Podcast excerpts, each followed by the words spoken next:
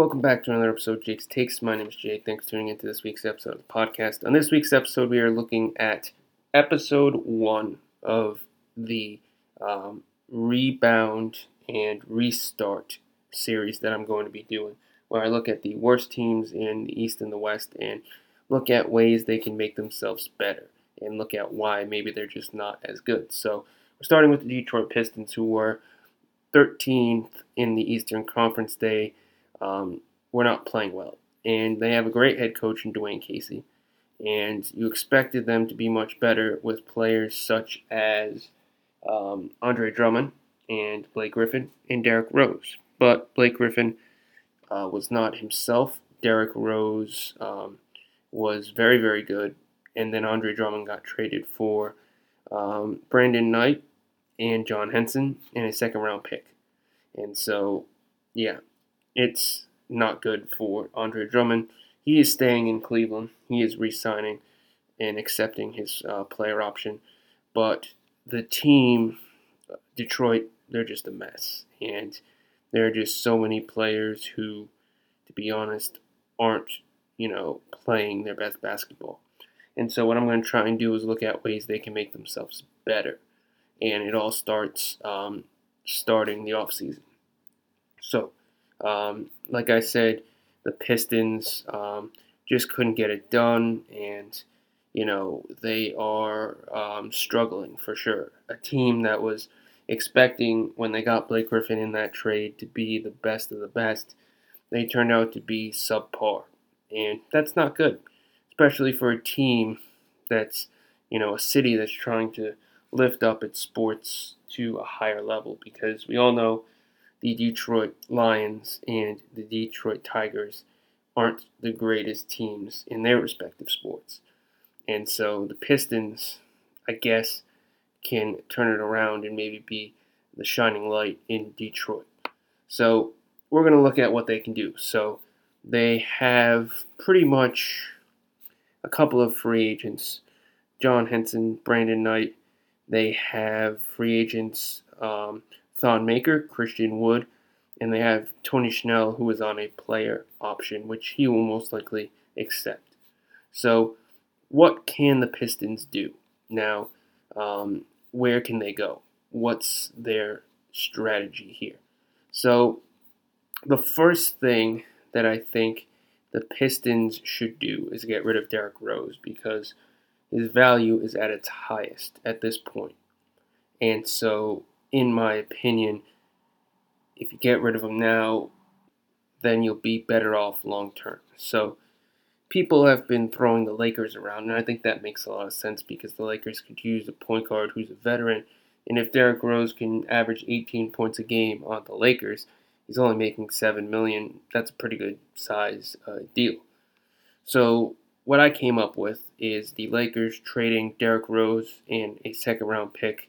That's what they get. Pistons will get Kyle Kuzma, Talen Horton Tucker, and a first round pick in 2020. So um, the Lakers are getting a second round pick back from the Pistons, and they're getting Derrick Rose, who at one point in time was an MVP. And your hope is with the Lakers, LeBron, AD, that brings all of that back to Derrick Rose. Now for the Pistons, I think Kyle Kuzma is not great on the Lakers because of LeBron and AD.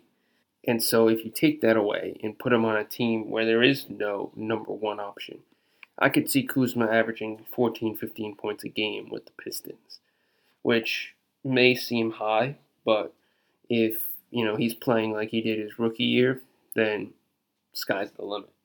And so the reason why Kuzma was regarded as such a good player his first season was because they didn't have superstars. They had basically nothing. Brandon Ingram wasn't proven yet. Lonzo Ball wasn't proven yet.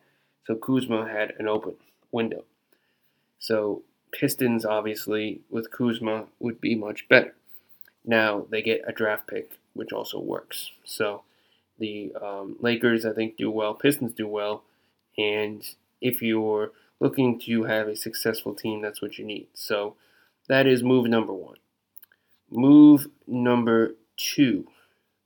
This one is um, involving Blake Griffin. Now, Blake Griffin is a very big contract. And for all people who know, he's not worth nearly what he's getting paid.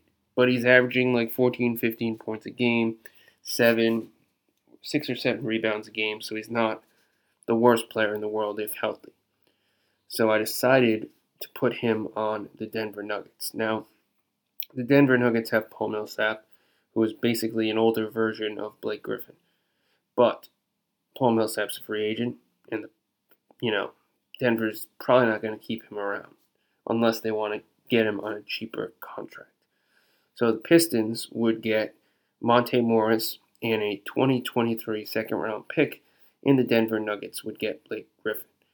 Um, and I think this would be the best situation for the Nuggets because they would be getting a power forward who is very good. They don't really have to give up too much in terms of their core. Um, Monte Morris is a good bench player, but you know, you can find another Monte Morris out there somewhere. So you don't have to worry. And then you give up a second round pick, which to the Pistons matters more than to the Nuggets. So I think it's a good deal. And I don't see why this wouldn't be something that would uh, happen or wouldn't happen. You know, there are other teams that could go after Blake Griffin, but I think the Nuggets need an extra piece to push them above, you know, the rest of the West. And I don't know if Blake Griffin does that, but he helps. So Paul Millsap is gone, Blake Griffin is in. So the Pistons now have Monte Morris and a second round pick. So now we go to the draft. And what does the draft look like? So we are assuming that Detroit gets a top tier uh, pick. And so um, I'm assuming they're going to get somewhere in the top five. Right now, they're slated at five. And so their biggest need is point guard. And when you look at the best point guards, there's LaMelo Ball and Killian Hayes and Tyrese Haliburton. Now, LaMelo Ball is the best point guard in this draft. And I think if you look at the teams who are slated above Detroit, you're going to see the point guard slot is not something they need. Anthony Edwards, Obi Toppin, James Wiseman. Uh, these are some of the big names at the top of the draft. But Golden State has Steph, and Collin Sexton's in Cleveland, D'Angelo Russell's in Minnesota, and Trae Young's in Atlanta. So, you know, I don't see any of those teams going after LaMelo Ball, and Detroit's at number five, um, and so they're going to draft LaMelo Ball.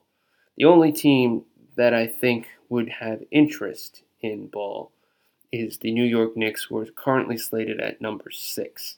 I don't think Chicago, who's at seven, or Charlotte, who's at eight, would go after a point guard if they somehow made their way up. And so for Detroit, their only hope is that New York doesn't slide ahead. And so that's where we are. And so the Pistons are going to draft LaMelo Ball with their first of the two first round picks they have and they ended up adding one pick from the Lakers, um, you know, which was um, going to help them as well. And so, with their second of uh, two first round picks, they are going to go out there and they are going to draft Elijah Hughes, shooting guard, Syracuse. So I think Luke Kennard's a good shooting guard, but what I think is even better is having another option off the bench, and Elijah Hughes gives you that. I think they'd love to get someone a little bit higher up in the draft like Josh Green or Tyrese Maxey or even RJ Hampton, but I don't think any of those guys will be there come pick number 29. So, unfortunately for Detroit, they are out of luck in this case. So they got to stick with the best shooting guard available, which is Elijah Hughes. Uh, so now, if you're looking at where Detroit is in their lineup, you have Ball as your point guard, Luke Kennard as your shooting guard, you have Doumbouya as your small forward, um, you have Kuzma as your power forward, and you have Christian Wood as your center. And they're going to re sign Christian Wood to whatever deal max deal he's going to get or whatever they're going to offer him, which is probably somewhere in the like 14, 15 million dollar range. So you're going to have a lot of cap space. You're going to have cheap contracts, young players, and you're going to be setting yourself up to be a good team in the future. So, yeah, that is what I think Detroit should do, and that is um, looking at the Detroit Pistons at this point. So, yeah, that's what's going on. Now, next thing I want to talk about is apparently people in the bubble are, you know, calling in complaints, and apparently there are some in the bubble who are going out there and starting rumors and going and making claims that certain players or teams are not following the rules. And so, um, looking at what's going on with that whole situation, um, you know, it seems like uh, things are still up in the air. You have a lot of players who are basically stepping out. Gordon Hayward's uh, having another child, so he's stepping out when that comes. Zion Williamson is leaving for a family issue. Rondo is out for six to eight weeks. You know, Brooklyn Nets look a mess. The Lakers are losing players. Um, and, you know, basically, this is, by all accounts, a very rough situation going on. Because what I believe is a lot of people don't actually know what's going on. And I think, um, you know, this is uncharted territory and something that we've just never seen happen before.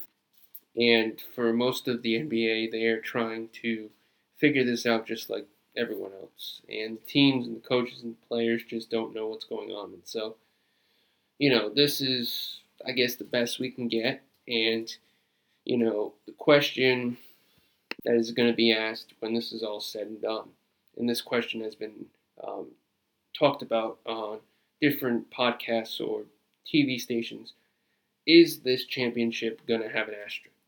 Is the team that wins this championship going to have an asterisk next to it because of the season, because of what was going on, because of all the, the issues, the fact that teams didn't have players? Will there be an asterisk? And the, I look at this as a double edged sword. We could say that yes, there's going to be an asterisk, and that these players, despite you know everything they're doing, um, whoever wins, it's not going to really count in the eyes of NBA players or fans, even though they will get a ring. But on the other token, you could say it's 100% real because you have to face all these adversities. And so some people say, oh, yeah, well, my team doesn't have all its players because some people don't want to play. Some are hurt, some are injured, some have COVID. And then you look at the other side that's saying, yeah, your team might have those, you know, shorthanded situations, but if you win a championship, it's bigger and better because you're actually winning it with all these challenges and hurdles. And so, to some people, you could say, okay, well, this is the situation and it doesn't count. And others, you can say, oh, well, this is what it is. If you win, it's, you know, a bigger deal. Now, let's look at the Lakers for a second. They don't have Rondo, they don't have Avery Bradley. Um, we don't know who else is going to be out by the time the season starts. And so, for the Lakers specifically, if they win a championship, everyone's going to be like, oh, LeBron won the championship. This is great. Blah, blah, blah. And no one's going to think anything of it because it's LeBron James, and that's just how the media is. The media in America, I hate to say it, leans towards the LeBron James bias and the Democratic Democrats bias. LeBron James, his son, has more games on ESPN than some college basketball teams and even some NBA teams. Everything that his kid does at that Sierra Canyon School or Canyon School, um, ESPN retweets, puts up stuff, dunks, everything. LeBron puts it all up. So many players don't even get as much airtime as this kid, you know, and all networks do it. It's what it is. I listen to Skip and Shannon and they talk about LeBron all the time. When they talk about the NBA, every segment has LeBron James' name in it for some reason. And, you know, he's influential. And if they win a championship, it's going to be influential. And everyone's going to say, oh, LeBron James, with all these, you know, hurdles, got this championship win and defeated the odds. But if they don't win, eh, those same people are going to be like, oh, it doesn't count. So it all depends on who you talk to, in my opinion. I think championship's a championship, whether you play 82 games, whether you play half the season, whether you are in a bubble, whether you're playing at home, you know, that's just what I believe. And so you can say what you want, but I think this is still a season. We're still getting a champion, and it shouldn't matter because the best players are going to win no matter what. The best team is going to win no matter what. And so that is just my humble opinion. And again, it doesn't really matter what you guys think because um, it's my podcast. Uh, so yeah, that's uh, that's that. So when we get more news on the bubble, we will talk about that. And so that's gonna do it for this week's episode. Tune in to next week's where we talk about more news and topics and discuss.